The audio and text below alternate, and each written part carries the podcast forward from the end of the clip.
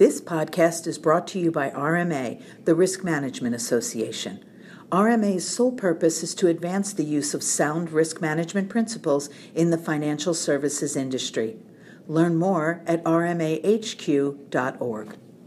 Good morning. I'm Joey Bonin with Partner Engineering and Science. So we're a full service commercial real estate due diligence company out of California. We have about 40 offices around the country, and we just wanted to talk to, a little bit today about the changes to the SBA, Small Business Administration uh, SOP, their standard operating procedures that went into effect on April 1st of this year.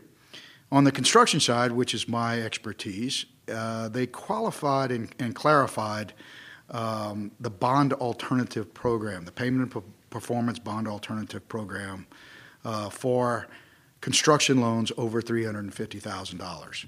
Previously, uh, you had the, the SBA required a payment and performance bond for projects over 350 or blanket wavered that requirement if you use a third party construction management company that controls the disbursement of the proceeds. They've qualified that language as of April 1st to say that you must use a third party firm to do funds disbursement for your construction loans. Or you can use an, another internal division of the bank as long as that bank, as long as that division, excuse me, does full funds disbursement uh, for your SBA loans as well as your non SBA commercial real estate construction loans. So it must be consistent for both SBA and non SBA uh, construction loans within the bank. So, in order to utilize the bond alternative program, you can use either a third party firm or an, uh, an internal another internal department of the bank as long as they are consistent for both non SBA and SBA, meaning that they have to, you have to have full funds control and disbursement, including single payee checks going out to the sub and suppliers in order to make sure that the money that you're dispersing for that loan is going into that project and not being diverted to another. Uh, Jeff Polasek, uh, my uh, colleague from Houston, his uh, expertise is environmental, and so he will touch upon the changes in the SOP for the environmental side. As Joey said, I'm Jeff Polasek. I'm out of uh, Partners Houston office, and um, there was minor changes to the, the April 1st uh, um, SBA SOP. Um, the main thing is in the past, when there was a transaction screen done, uh, if there was an environmental issue, uh, it had to go straight to a phase one.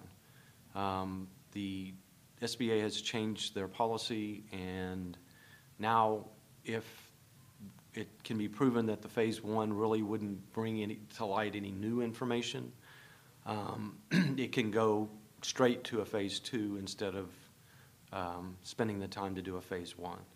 Now, in order for this to happen, the consultant would have to talk to the lender, explain why, for instance, maybe operations auto repair operations or a gas station operated uh, prior to the time of uh, regulatory, you know, oversight. So there would really be no files or anything on that. So a phase one really wouldn't give you much information.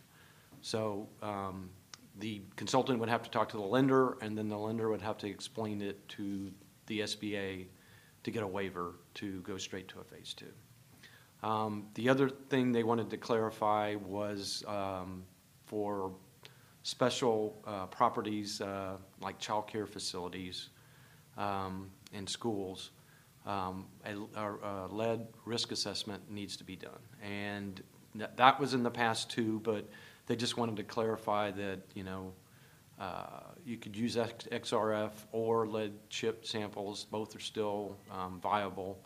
But all things need to be looked at in the, in the assessment, not just, you know, lead-based paint. Uh, you need to look at uh, lead in drinking water, and all spigots have to be um, analyzed, not just one uh, or two.